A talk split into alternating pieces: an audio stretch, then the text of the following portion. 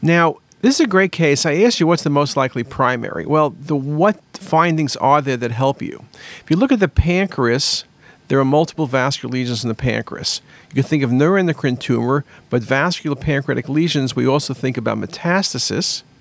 There's also vascular splenic lesions. And then, lo and behold, you look and the kidney's not there. So melanoma can give you splenic and pancreas, and lymphoma can involve the spleen and pancreas, and lung cancer at times can also. But the classic thing for hypervascular metastasis is renal cell carcinoma, same thing to the spleen, and when you're missing a kidney, it's a diagnosis without question.